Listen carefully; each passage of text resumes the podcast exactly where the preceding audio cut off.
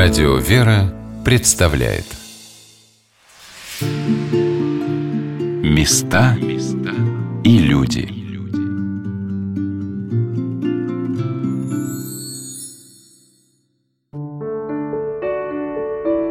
Сегодня на «Волнах Радио «Вера» мы рассказываем о храме-музее святителя Николая в Толмачах, домовом храме Третьяковской галереи.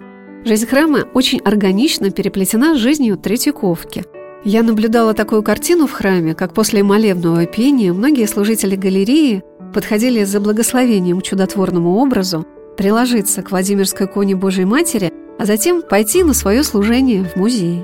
Как научный сотрудник музея проводила экскурсию для детей из православной гимназии. Дети, разглядывая настенные росписи, делились своими знаниями из священного писания, увидев, например, фреску с изображением Спасителя, где он в 12-летнем возрасте беседовал в Иерусалимском храме.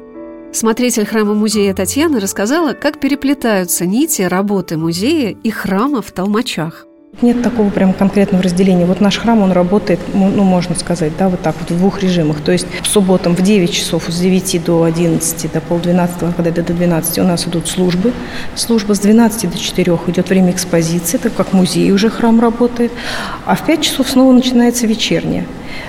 И получается, что вот храм, а на два режима. И храм, и музей, и экспозиция. И во время экспозиции постоянно кто-то приходит помолиться, почитать акафисты. Если приходит батюшка какой-нибудь помолиться, то он центрального алтаря висит и Петрохиль. Батюшка одевает и Петрохиль, поручи, молится. Поэтому как бы даже вот время экспозиции, когда, в принципе, мы считаем, что это время Третьяковки, у нас очень много верующих приходит. Приходят батюшки, матушки, приезжают, когда матушки из монастыря, из Марфалинской обители заходят матушки, поют, служат. Поэтому у нас бывает, что целый день службы. Кто приходит почитать Акафист просто, помолиться. У нас Акафисты есть, конечно же, и Иверской, и Святитель Николаю, и Владимирской. Приходят, молятся. Каждый просит свое, каждый молится. А кто-то приходит молиться. Сначала Акафист Владимирской почитает, потом Святителю Николаю. И так целый день, поэтому как бы вот как-то все вместе. И храм, и музей, Действительно, иногда даже трудно различить, кем являются люди, пришедшие в храм – посетителями музея или паломниками к святыням Никольского прихода в Толмачах. В совершенстве восстановленный храм всех, даже далеких от православия иностранных туристов, вытягивает как бы в струнку. Порой, ничего не зная об образе Владимирской иконы Божьей Матери, они с таким вниманием и благоговением подходят к иконе – Потому что я уверена, этот дивный образ не может никого оставить равнодушным. Правда, для меня было очень удивительным услышать мнение одного человека о том, какой-то прекрасный византийский образ с вопросом «А как он называется?». Мне казалось, что Владимирскую икону Пресвятой Богородицы знают все – как только сюда принесли Владимирскую, матушка Царица Небесная, и уже как-то вот так получается, что не мы ее охраняем, а она нас охраняет, защищает. Не мы как бы вот за ней смотрим, она уже больше за нами смотрит, потому что такая икона, ей приходят помолиться все абсолютно сюда у нас. Мусульмане приходят помолиться Владимирской. Поэтому вот для меня это икона всех времен и народов, потому что на моих глазах сюда много приходили. Приходили мусульмане, баптисты, католики, абсолютно все. Всех конфессий приходят помолиться Владимирской иконе Божьей Матери. Поэтому я так понимаю, что она, ее признают абсолютно все религии. Это же наша защитница, Царица Небесная. Для меня было также открытием, что за девять веков своего существования икона была по меньшей мере четыре раза записана новой живописью. Реставрация иконы в XX веке обнаружила, что верхний, уже совершенно темный слой живописи, густо покрытый олифой, которая вздувалась и разрывала древние изображения, был образ, сделанный коронацией царя-страстотерпца Николая II – Второй слой, раскрытый реставраторами в 1919 году, когда было принято решение о срочном восстановлении древнего образа, который мог осыпаться из-за многих наслоений, показывал обновление иконы в 1514 году во время переделок в Успенском соборе Московского Кремля.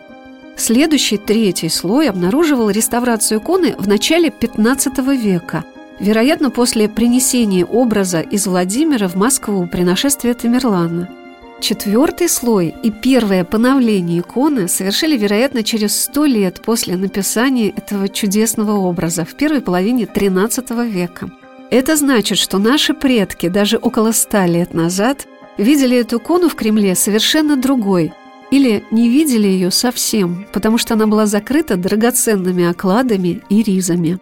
Она находилась в Кремле до 19 года. А после того, как Кремль был закрыт полностью до посещения иконы, в числе других святынь некоторых, чудом ее не уничтожили, но она была отдана в реставрацию, так как она находилась под несколькими окладами золотыми и была записана многократно, многократно другими эпохами, вплоть до 19 века уже. И поэтому то, что мы видим, это вообще люди не видели вообще. Было только одно золото. Золотые оклады сегодня можно наблюдать и видеть их в оружейной палате Кремля Московского, а икона была расчищена художником, по-моему, Чириков. Ее расчищали несколько лет, очень тяжелая реставрация была. Они открыли тот первозданный образ, который дошел до нас с начала 12 века Византии. И вот было принято решение, сначала она была в историческом музее Москвы, а уже с 34 4 или 5 года помещена в галерею Третьяковскую и находилась в общей экспозиции древнерусского отдела до начала войны. В 1941 году ее вместе со всей экспозицией эвакуировали в Новосибирск, и она там находилась до окончания войны. И после окончания войны опять вернулась в галерею, и вот до 99 года была в галерее. Настоятель храма святителя Николая в Толмачах, протерей Николай Соколов, рассказал, что удивительным образом Владимирская икона Божией Матери – обошла территорию всей Руси от запада до востока, от юга до севера. И таким образом вот икона находилась в Москве и находится сегодня, с тех пор, как ее привезли оттуда, из Владимира. А вот Андрей Боголюбский, он привез ее туда, во Владимир, в то время из Выжгорода.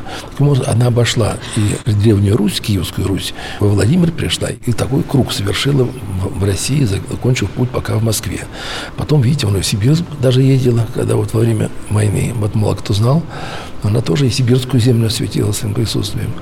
И сегодня мы можем спокойно наблюдать ее как величайшую святыню, которая находится на почетном месте в нашем храме, защищенная специальным ковчегом, капсулой киотом, который имеет свою абсолютно температуру, свою влажность, независимо даже окружающей среды.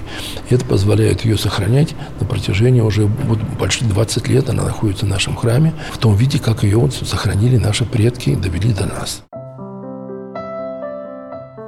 Принесение иконы из Константинополя в Киев осуществилось в XII веке. Оказывается, одновременно были принесены две византийские иконы из Царьграда, которые упоминаются в летописях.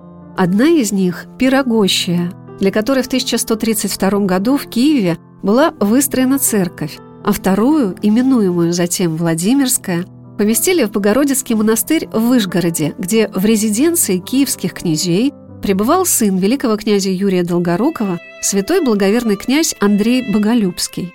Есть описание, как князь Андрей, желая уехать из южных земель в северные, пришел в монастырь и молился пред образом Богоматери, прося ее стать заступницей русских земель в отдалении от Киева.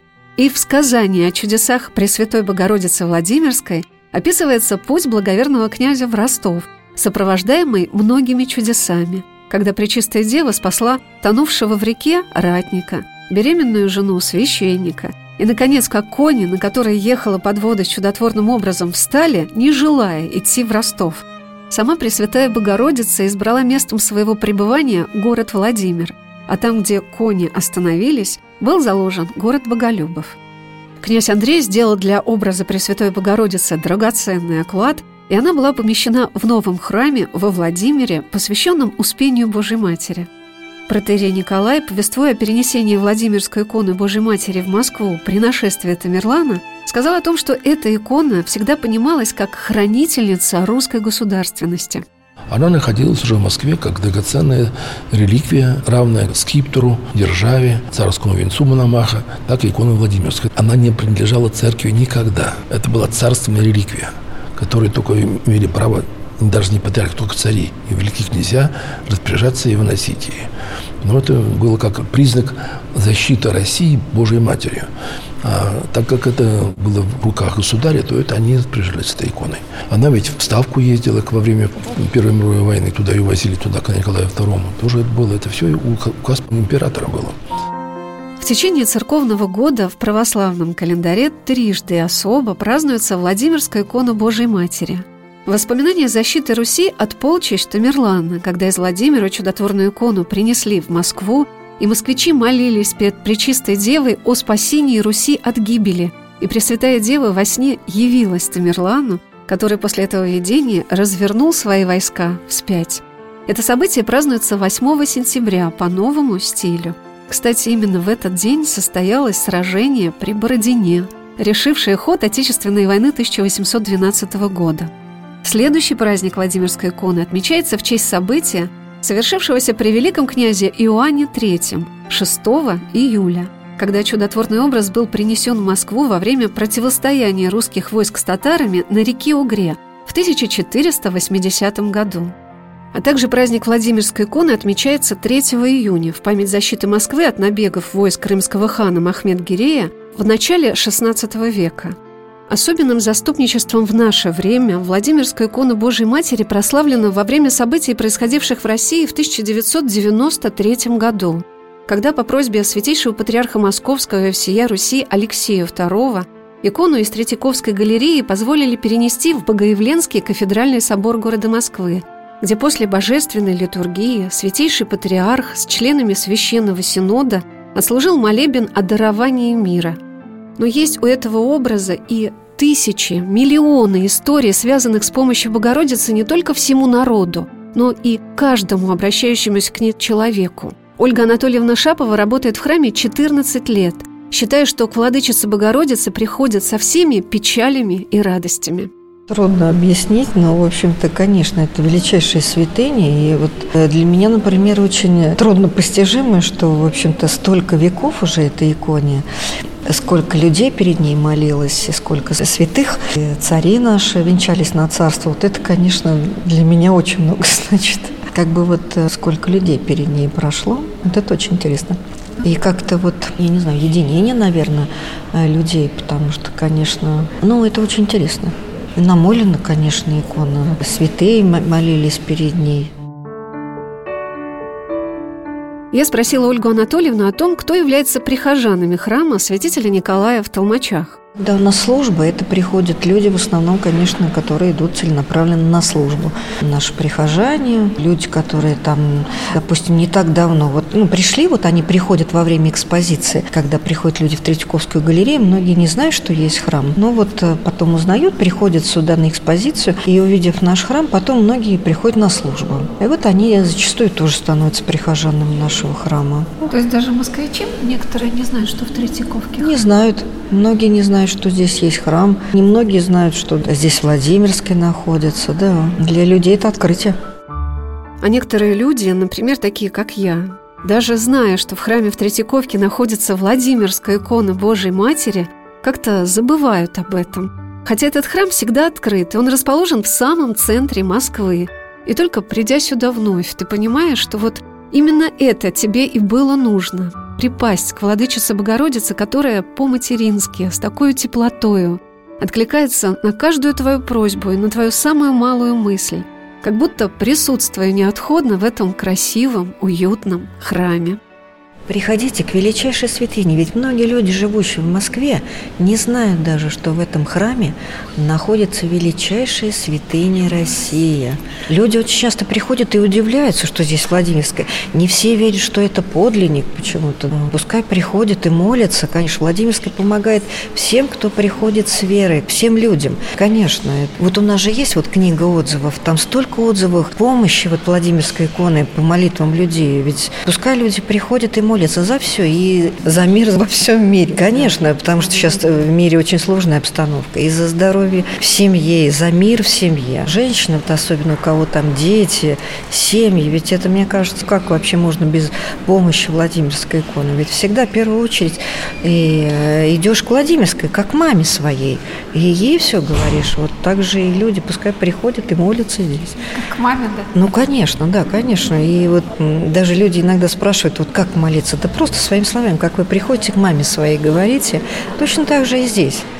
Батюшка-отец Николай объяснил, как в храме святителя Николая в Толмачах, расположенном в Третьяковской галерее, осуществляются богослужения. Через несколько минут мы продолжим наш рассказ об этом удивительном храме-музее, в котором находятся величайшие святыни России – Кроме понедельника, когда у нас храм закрыт, музей закрыт в этот день, за исключением понедельника, когда у нас совпадают с большими праздниками. Тогда у нас музей разрешает нам служить здесь, и мы служим здесь, такой как Духов день, скажем, какой-то еще праздник совпадает с понедельником. Тогда мы открываем храм и служим полностью полагающуюся церковную службу по уставу. А так у нас каждый день, как только вот 10 открывается у нас храм, имеет возможность любой человек, не покупая билет в галерею, прийти просто поклониться ей иконе, и до четырех, до половины пятого можно приходят люди со всего мира. Не говоря о том, что приходят паломники наши российские и совершают молебны здесь, приходят из монастырей, архиереи приходят молиться, много очень болящих, немощных приходят, и многие получают великое исцеление благодатное. И икона доступна, повторяю, в любое время, когда открыта галерея и открыт храм-музей. Два раза в году у нас бывают ночные службы, это на Пасху, Рождество. В остальное время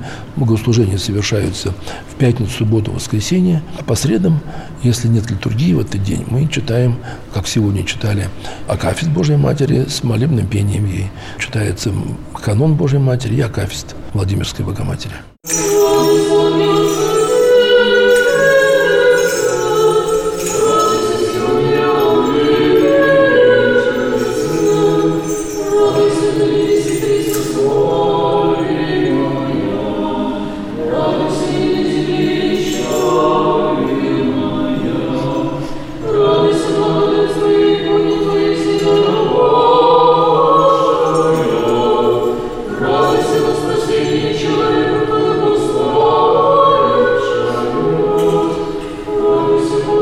Места